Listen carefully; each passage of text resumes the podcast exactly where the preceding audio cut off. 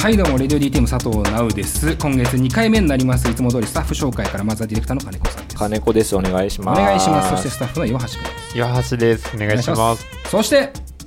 今回からはゲストに銀幕のスターでありヒーローでもあるホヤマンです。ホヤマンよっ、ホヤマン大丈夫、自分たちの番組だけどゲスト、何の説明もなくホヤマンゲストの入りで大丈夫、ホヤマンホヤマンだ。どうしたの？え、ホヤマンですよね。まあまあ、ホヤマンじゃないって言ったら嘘になるはい、改めましてホヤマンこと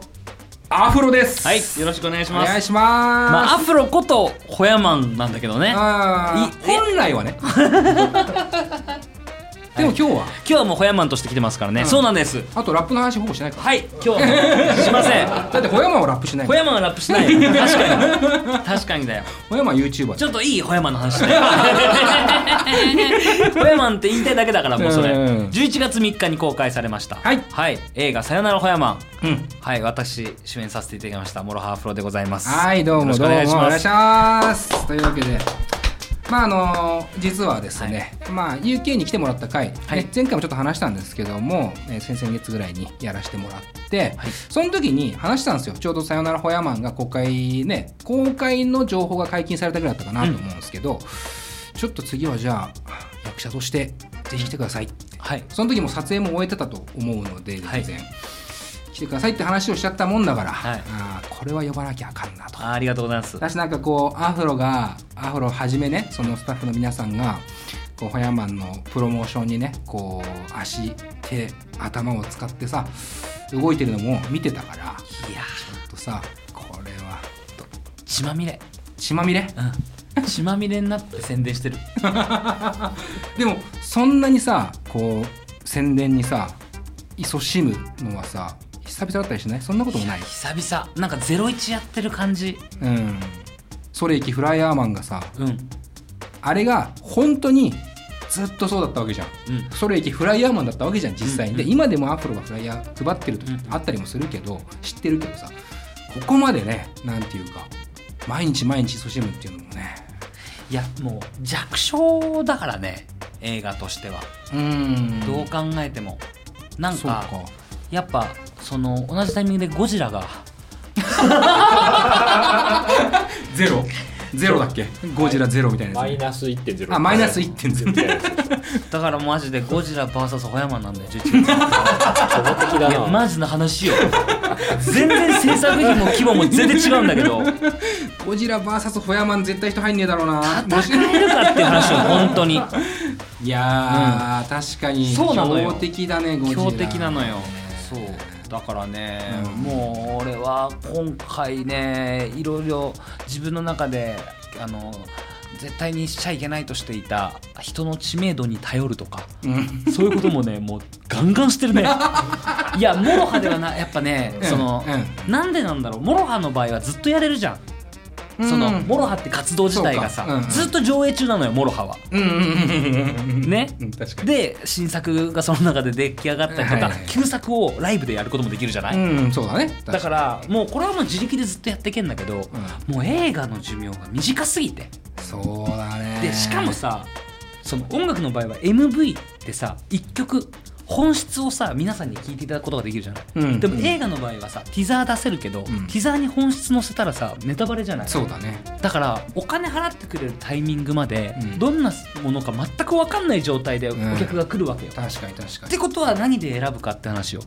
もう監督の知名度、役者の知名度、うん、でしょ、うん、ゴジラ VS ホヤマンあ、どうなんだっていう聞きに行く、渋谷に街角知名度アンケート取りに行くゴジラとホヤマン知ってますかしかも向こうはさ、ゴジラがまず有名なのがやばいよね。そうなんだよ、役者とかじゃなくてゴジラが有名よそうなの。ってなると、もう言ったらコメントいただくしかないわけよ。それこそだから今回のさ、そうですね、さっき渡したフライヤーにもさ、もう浜口竜介監督のドライブマイカーの、はい、ドライブマイカーのね、うん、あと山崎努さんからコメントもらったりとか、すごいよね、もう俺の友達にももうさ、玉下げて東出くん、斉藤匠さん、うん、オズワルド伊藤さんとか、もう本当にもうなるべく本当にね影響力のある人に、うん、っていうのもさ、嫌だったのよ、こんな言い方したらあれだけど、うん、確かになんかそこら辺気になるんだよね、気持ちどんな感じな。そうでしょ、もう想像して俺の気持ち、うん、そのまんま合ってた。いや本当はやっぱり、うん、そりゃね、だ友達だもん、うん、友達が一生懸命さこう積み上げてきた知名度を借りてさ、うん、泥棒だよこんなもん泥棒だよマ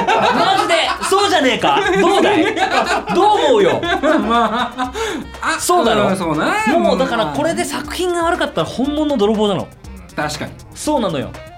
それが大事だよね。それが大事。それが大事なの。それが大事。内容が大事。内容が大事。だから、うん、でもこれだったら泥棒にならないんじゃないかって思う作品ができたから、うん、そういうことだよね。そう。ああね、マジで感謝してる、知名度貸してくれたみんなに。いやすごい本当名だたる方々からのコメント、僕も全部拝見しましたけども、なかなか。ソカベさんが衝撃だった。ソカベさんね。小屋番は俺だったっていう。以上。いや本当にね、ぶっちゃけて言うとチラシ配ることとか、はい、なんてことないのよ、ずっとやってることだから、うん、そんなのはね。でもやっぱ本当に今回本当知名度借りることだけが一番もう血まみれだった、心が。そうか、うん、その連絡するのが一番きつかった。まあ確かにそこが一番辛いかもね、連絡する段階で、うんうん、明らかにこれは知名度借りてるなってそうね思いながらね、うん、でもまあいいもんできたかなっていうね、そうね、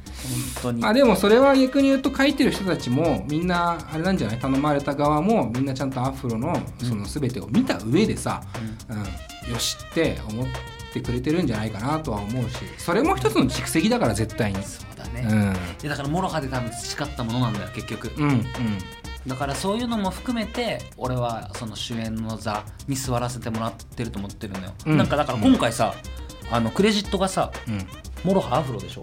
はい、なんかプロデューサーさんからこれからも役者の活動を続けるんだったらその本名の滝原優斗でクレジットするのどうですかっていう風に言われたの、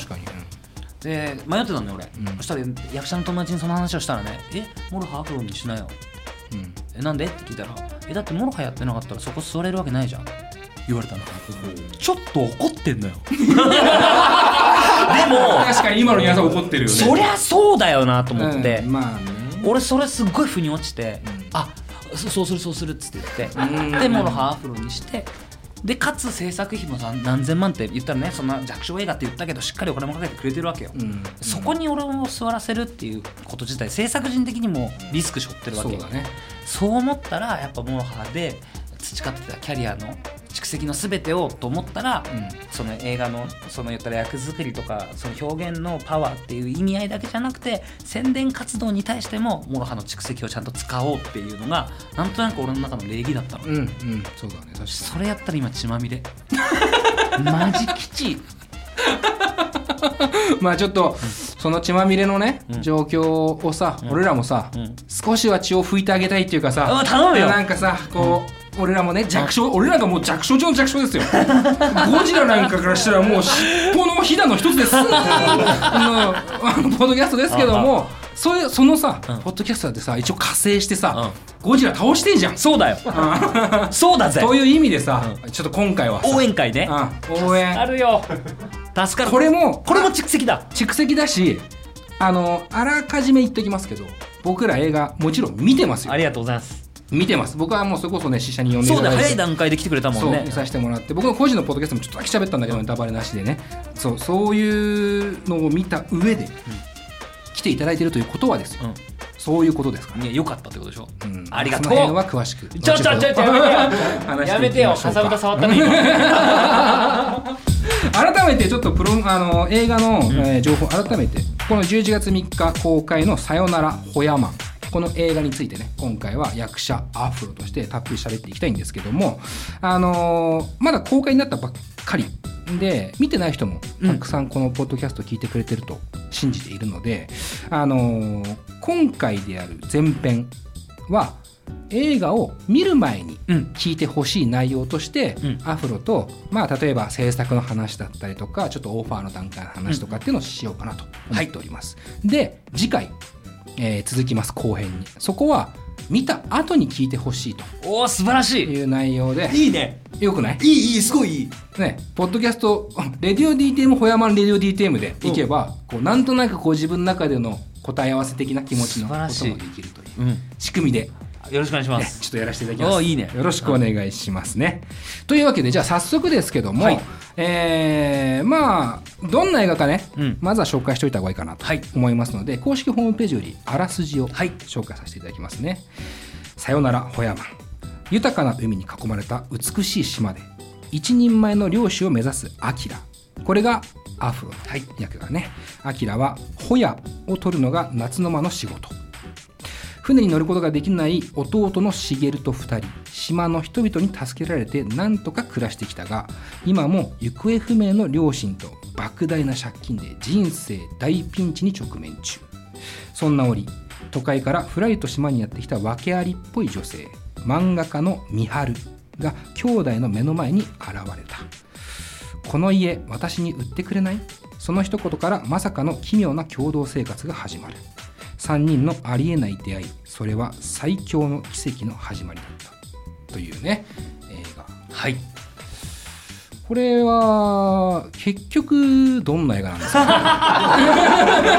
いやこれよ、さっき話してた、うん、結局ネタバレしないように説明しようとするとこうなんのよ、うん、これ難しいよな。そうなのよ、映画って本当に、うん、ましてやそのアフロが主演してるっていうところで、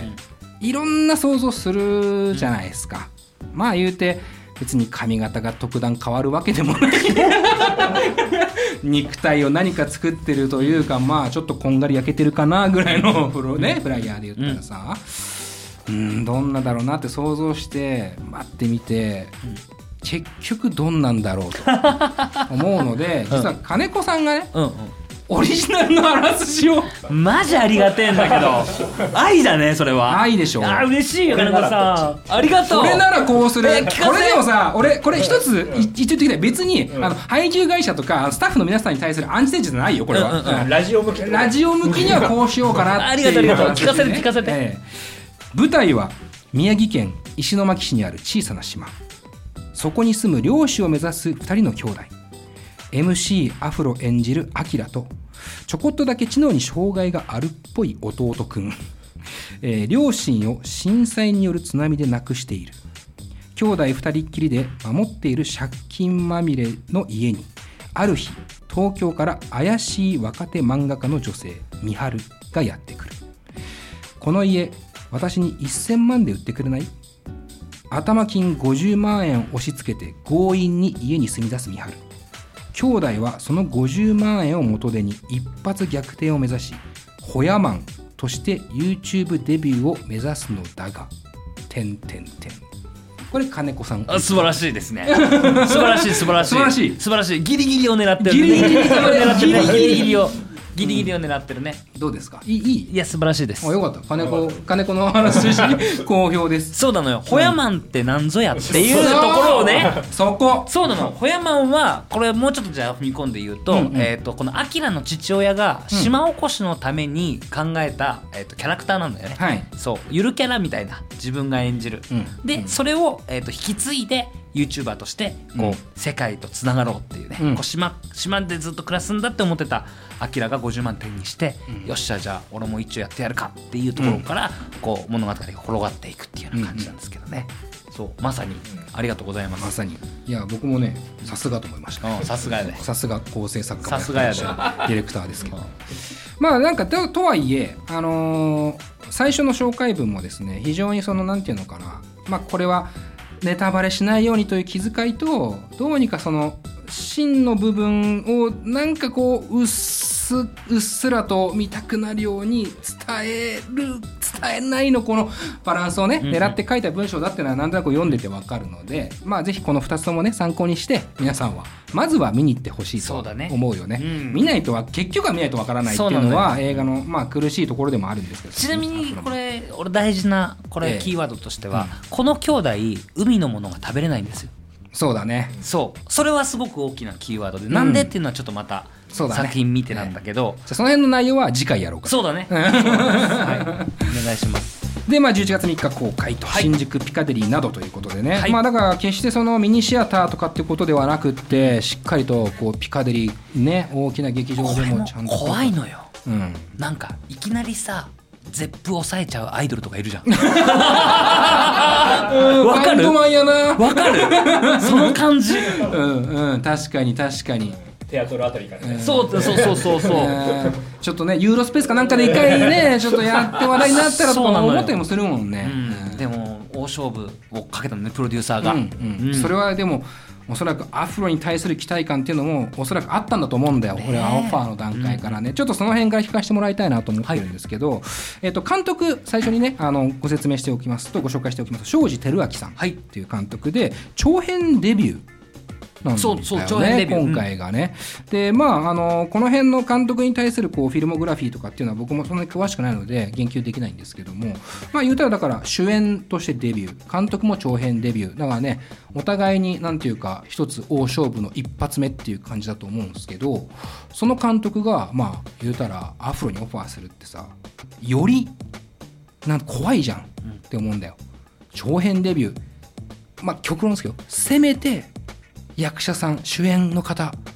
役者としてね、ちゃんとこう構築してきた方をオファーするのがなんとなく俺はなんかこうセオリーかなとは思うんですけど、どういう感じでオファーが来たんですか？もともとモロハをずっと好きでいてくれたみたいで、なるほど、そうで、脚本書き上げた時に、あ、これアフロにやってもらいたいなって思ってくれたらしく、ライブを、ね、見に来てくれて、そのまま楽屋に挨拶しに来てくれて、台本を渡されて、うん、もうあなたしかできないのでっていうふうに言われておって言われた台本にでっかくホヤマンって書いてあったっていうねこれしかできないのホヤマンそっかっていう顔してたら、ぜひ内容で判断してくださいっていうふうに言われて、あ、分かりましたって台本読んだら、ちゃんとこう人間が描かれてるものだったし、まあ俺にオファーが来る理由がよく分かったから、あ、ぜひぜひっていうような感じだった。そのさ、ぜひぜひはさ、確かにそのオファーに応えるっていう気持ちとしてはさ、ぜひぜひってのは分かるよ。でも役者をやられてないじゃないですか、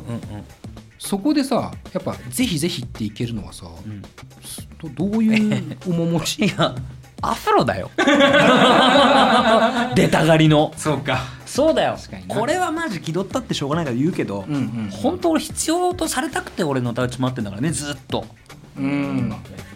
だって俺そもそも音楽すごい好きだしさ、手段としてね、もう自分にぴったりだと思ってるから愛してるけど、もともとはなんかさ、なんか俺なんかさじゃん、もうなんか俺この人生で俺じゃん俺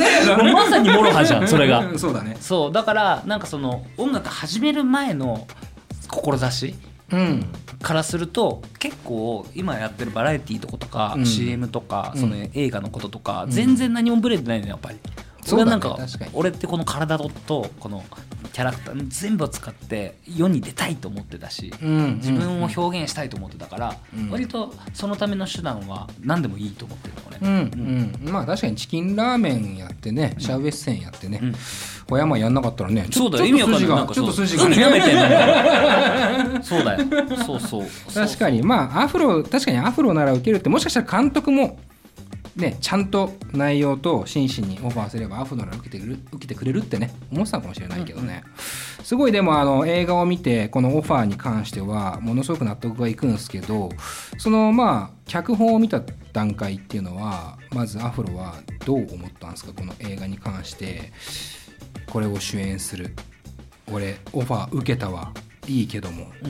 役者まず何から始めようみたいなさ思わない？あれよ、このアキラで離陸かけるかなと思った。ああ、そう、なるほどね。まあ、それがまず俺でも受けるか受けないかで判断基準だなと思った。そう、このアキラっていう主人公のになりきってる自分が歌詞書いてステージでラップするのを想像できるかどうかみたいな。ああ、なるほど。あ、そのアキラについて書くんじゃなくて、アキラとして詩が書けるかどうか。ああ、それは要はそのアキラっていう登場人物がいかにそのアフロにとって魅力的に映ってるかどうかっていうところ、自分の中にアキラがいるかどうかっていうのを確認する作業って感じ。なるほどね。そうそう、それで言ったらアキラはどれぐらいアフロだったの？ほぼ俺だったそれなのよね。俺だね。これね、俺監督ね、脚本書いた時にアフロにしようっていうのね、もしかしたら嘘かもしんない。当て書き？これはもうアフロに向けて書いてるんじゃないかなぐらいアフロだよね。なんかね、そのあれだったんだよ、小山のその台本渡した時は当て書きですみたいなこと言ったんだよ。でもで俺は当て書きですって言ったら、なんか他のスタッフからいや当て書きではないみたいなこと言われてなんかその監督がなんか俺をうなずかすためになんかちょっとパチこいたんじゃねえかっていう疑惑が今回ってんだけど、でも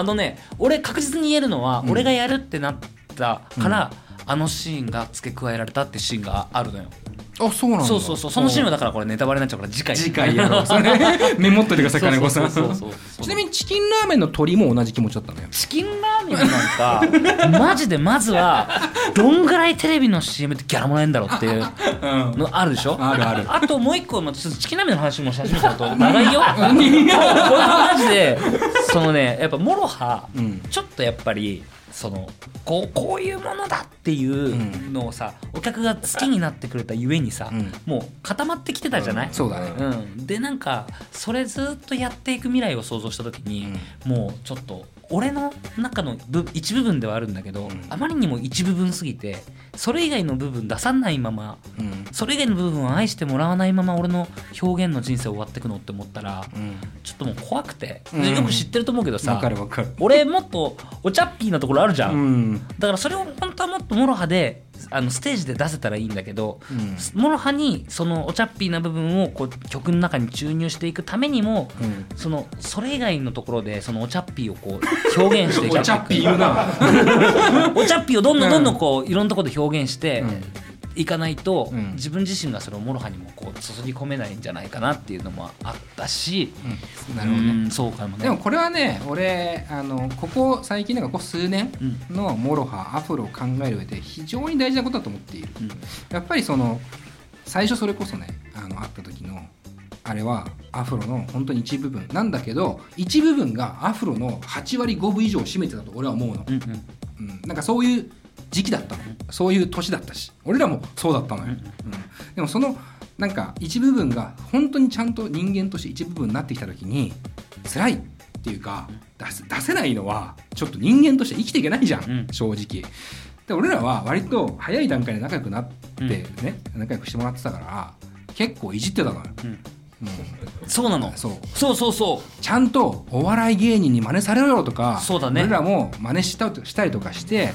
モロハをこのまま行くだけじゃきついと辛いとあ、そこまで考えてくれてたのだから、ありがたい、ね、俺は嬉しいだからずっと言うのよ、じいちゃんばあちゃんゲームずっとやってたでしょじいちゃんばあちゃんばあちゃんばあちゃんじいちゃん最後のじいちゃんがどこか当てるゲームってずっとやってたんだけどわかんないけどありそうだね、どっちかっていう、どんなんその気分次第だろっていうゲームなんだけどいやだからすごい俺はなんか嬉しいんだよ実は今のゲーム気分次第だよ、気分次第出題者の大喜利だからその母ちゃんかーって母ちゃんかー無理にするって姉ちゃん来たーってたんですけど、いやだからすごいここ数年のアフロはより魅力的だよ俺は。あ、そっかそっか。そうだからよく本当にプライベートでもね、よくご飯行くんだけど、本当プライベートの話とか相談しちゃってるから俺アフロになんか、本当に人間らしくなっていて、なんかその人間らしさってでも役者をやる上でもう超大事だなと思ってて、多分20代の頃のモロハのアフロだったら多分役者はやれなかったんじゃないかな。そうかもね、お尻出せなかったしね。出せないでしょ。あ、これネタバレだ、いいかこれぐらいかこれぐらいかどっかで言ってなかったこれぐらいやそう俺の尻が出るんだよ、そうね、そうなの。いやその尻に関してもちょっと言いたいことあるんだよ、まあ、そうなんだよ本当にだからさ、本当俺はギフトだね、尻を出せたことはね。でもそれってそれも蓄積だよね。そうなのよ。本当にアフロっていう人間がこうどんどん年を重ねて、なんていうかふくよかにというかね、体型というよりもね、こう人間としてふくよかになってきた時にやっぱり監督は演じれるっとも思ったんじゃないかなって。だといい ね。そうだね。すごくだからいい形でアフロは熟成してますよっていう感じはこの映画見てて思うんだよなって思ってて。でさ、まあ、実際、まあ、役者をやるわけじゃない、決めてやろうって、でさ、まあ、これは俺らも役者さんに来てもらったことほとんどないんだけど、役作り、まあ、言ったらほぼアフロなんだよ、アキラというのはさ、これ役作りみたいなことってなんかするの？まず滑舌が良すぎるって言われて、あーなるほどね、それはもうステージに置いてきてほしいみたいなこと言われて本当にその表現してた滑舌はステージに置いてこい置いてくる必要はないけどポケットにしまっとけとそうなのよ。なんかやっぱそのラッパーのいらない部分だね、それはきっとね。なんか物を言うときにこうパキパキ喋りすぎちゃうっていうか、それはすごいありがたかったな。じゃあそれはもうある意味アフロを捨てるっていうか、そうだからそれの代わりに入れたのが方言だったのよ。そうなんだよね。これすごい意外なのは、アフロはさ長野出身でさ、言ったら雪の降るさこう田舎道をさ歩いていくようなさ情景とかもさ歌詞の中にたくさんあるじゃない。で今回はさ石巻市の小さな島なんだよね、で思いっきり海なんだよね主戦場はねこの島っていうのはねアフロ海感ないじゃん。ないよねこれも意外だったなと思って、でもね俺ほら長野県のさ山奥からさ東京にどうしても行きたいと思ってさ、でようやく東京出てさ、でシティボーイになろうと思ってさ、東京でずっと生活してきたわけじゃん、でももう東京生活の方が長いくらい、だからもう正直もう都会の顔になっているっていう自負があったんだけど、撮影入って2週間ぐらいでさ、島のおじいちゃんにさ、おい兄ちゃん島のお顔になってきたなって言われて早っこれが嫌でさ嫌なんだ、すげえ嫌でようやくね俺一生懸命東京の顔になったのたった2週間でまた田舎の顔になっちゃうのと思って、東京の顔にはならないんじゃねえかな。ならないのかな。これはそうなのかな。だってそれこそ方言ね入れるってねすごい大変だと思うんだけど、もうなんていうの自然だったもん。あ本当？うん。だからこれアフロのさ、まあいいのかな芋さっていうかさそれこそ、ちょっと最初の方前回か言葉の話とかしたんだけど、すごく表面的に受け取る人たちがいっぱいいるって話をしてて、その表面的に受け取ることが悪いことじゃない、いいことなんだけど、やっぱアフロは島の人だもん。パッと見て焼ければ島の人、厚着すれば山の人そうだね、なんかそういう素朴さ、だ俺芋さ、じゃがいも感、さつまいも感の違いぐらい、そうなのよそれをようやく受け入れ始めたね俺は、ニート東京からニート東京見て、あこんなにその芋がその都会ぶると鼻につくんだと思ってあれはなんかハスリングしてるやつらが、そうそうそう、ね、あれはやっぱね、コンテンツだよなみたいな、ね、あそこでやっぱ俺は本当いい機会だったね、憧れを脱ぎ捨てる場だったね。あーなるほど、あれ分岐点よニート東京が実は分岐点、俺本当にそうだと思う。俺自分で見てて可愛くないと思ったの、憧れもしないし可愛くもないし、でも言ってる内容自体はやっぱ本当に思ってることなんだけど、でもなんかその伝え方があまりにもシティなの。あまあそうね、なんかでも無理してもうでっかいロゴをさ、シティを着てきてるわけだね。シティっていう T シャツよとシティ T シャツを着てるね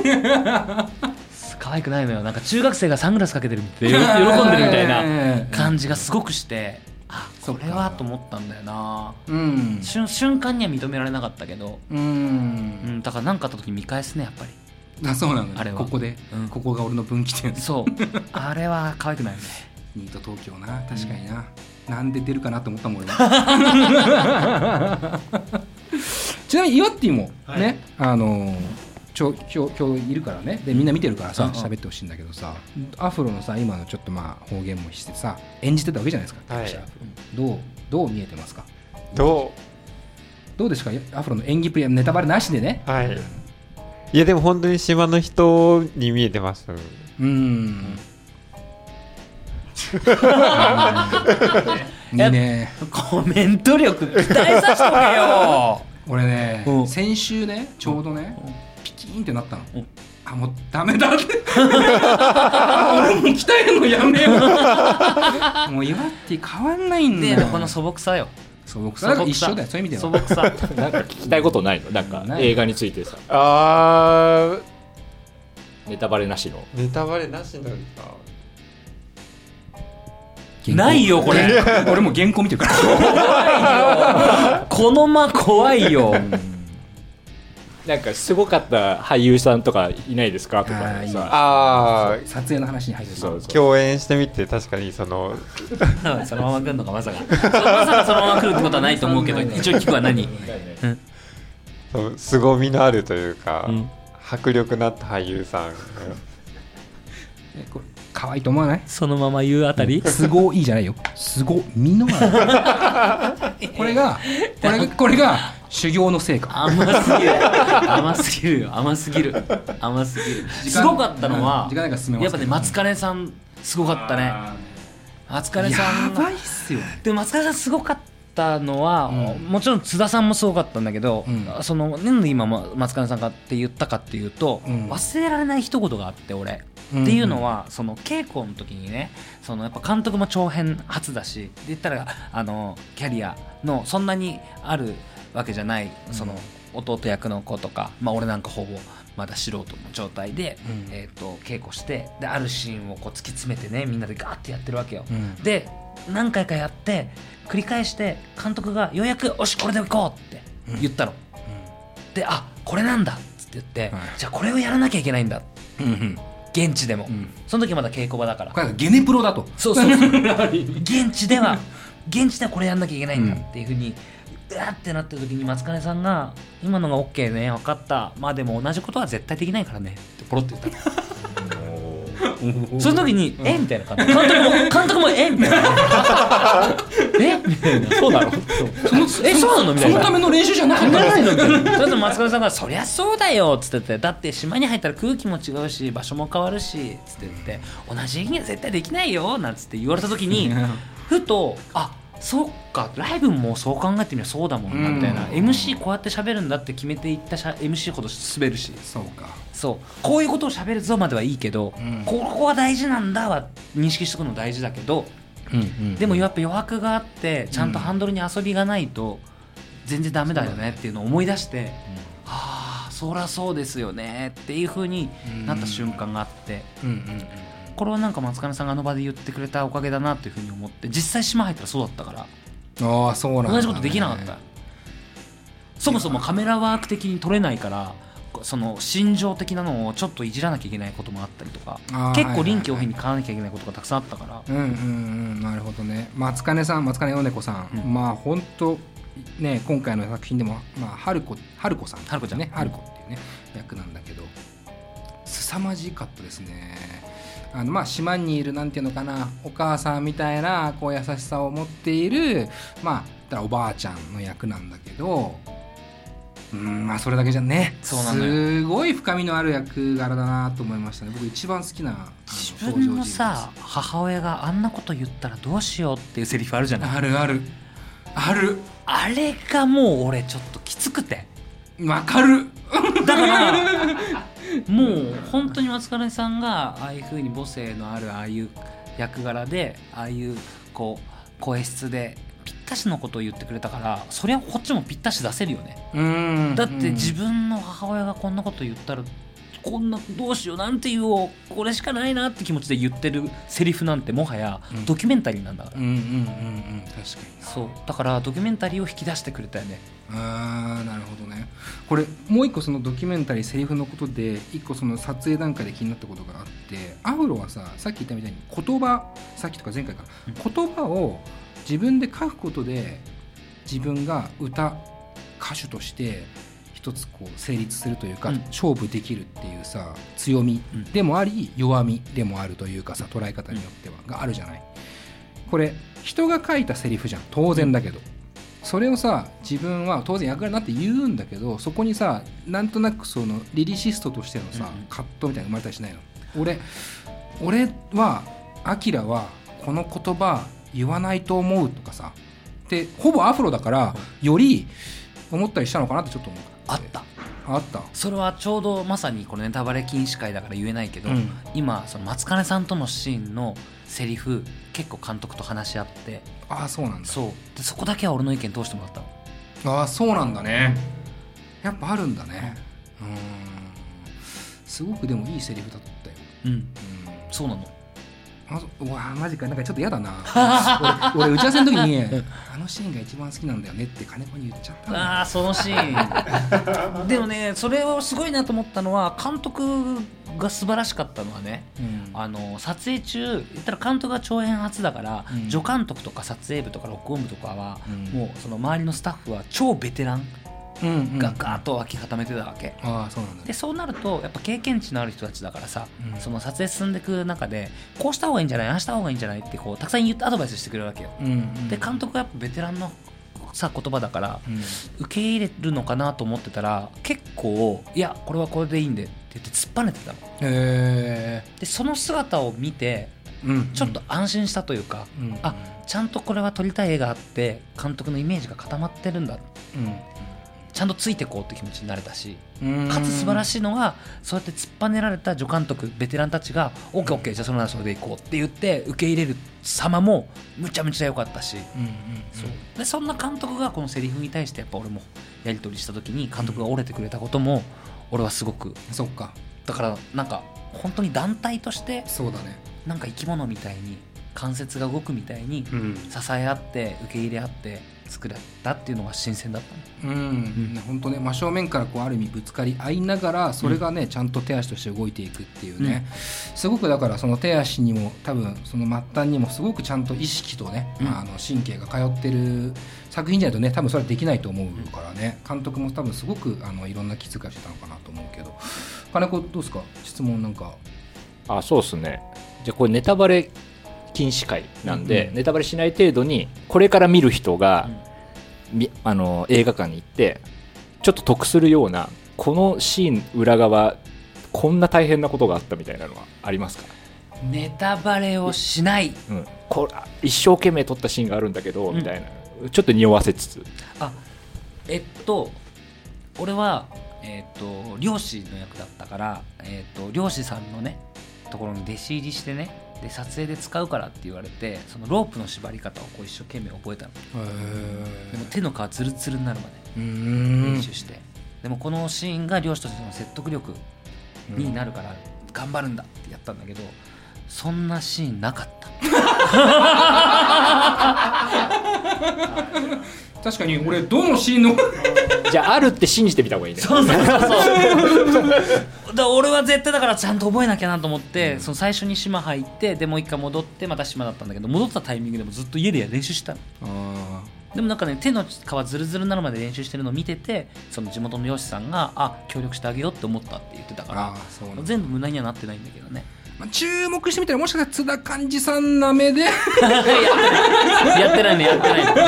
ってないのよやってもないのあとでもそれで言ったら俺船舶の免許取ったからね。おそう小型船舶、うん、おそれもねすごいよね。ネタバレなしで言えたらまあその俺がちゃんと運転してるのがよく見れば分かるよ。うん、うんうん、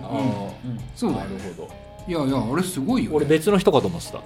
そう俺です。あそうなんだ。いや結構マジだよね。それってさだって条件として取ってねって言われてたの。言われてない。そうでしょ言われてないけど、うん、やっぱり舐められたくないからアフロやねどやりたかったいやでもその辺もねやっぱ注目してっていうか、そういうある意味努力ってまあ普通見えないとこなんだけどね、こうやって聞いたからにはさちょっと注目してさ、そうだね、ちゃんと運転してんだよってあこれ本当にやってんだっていう風にね見てほしいな、うん、あ本当に結んでないかなってね思いながら見てほしいし、あとごめんネタバレなしのやつで言えるとすれば、うん、俺前張りを初めてしました。おー、はい、前張りね、うん、おでこれ前張り裏話なんだけど、そのヘアメイクさんが前張り作ってくれるわけ、うんうん、そしたら小中大って作ってくれたの試されるやつ、うん、試されてんね。プライドの中取ったねプライドの中諦めの小強がりの大等身大の小ねイキリの大とブライドの中それでやっぱ割れるよね。自分のサイズが小と中の間だってことが、ね、間違いないよね俺なら迷わず小名前バレなしネタバレなしってむずいな、むずいこんな程度の話になっちまう、まあちょっとまあだから今回はこの辺にしといて、もうちょっと内容の話ねしたいから、はい、まあ一応見る前にこれ聞いてくれてると思うんで、うん、見に行こうか迷ってる人にちょっと決め手として、はい、ちょっとこの決め手一言なんかあります？これね、うん、ここまで言っていいと思うんだけど、うん、三春はこの島に来る理由として、うんうん、日本地図にダーツを投げたの、うんうん、そしたらダーツがその島に当たってこの島に来ることになったのね、うんうんうん、これを聞いてる人も実はこうポッドキャストの中でダーツを投げたんです。なるほど。そしてこのレディオ DTM に当たったんです、はい、ってなったら島に来てほしい島につまりさよならホヤマン劇場という島に、そう劇場という島に、劇場という島にお越しくださいぜひダッサーダサいのはね、やめやだなもう一個違うの行く、違うの行くという島にお越しくださいそれはちょっとアフロちょっといいね、イモいじゃん、イモいじゃん、どこまでもアフロな、キャッチコピーですよ、でもそれはね、お願いします、お願いします。ぜひ僕もですね、まあ見てほしいです、うん、本当にマジで見てほしい。これアフロだからじゃない、うん、普通に映画としてめっちゃ面白いし、 とてつもなくというかとてもいい映画なので、まずは見て、そして次回またこのポッドキャストでお会いできればと、よろしくお願いいたします。はい、というわけで今回ゲストね、ホヤマンことアフロでしたありがとうございましたどうもありがとうございます。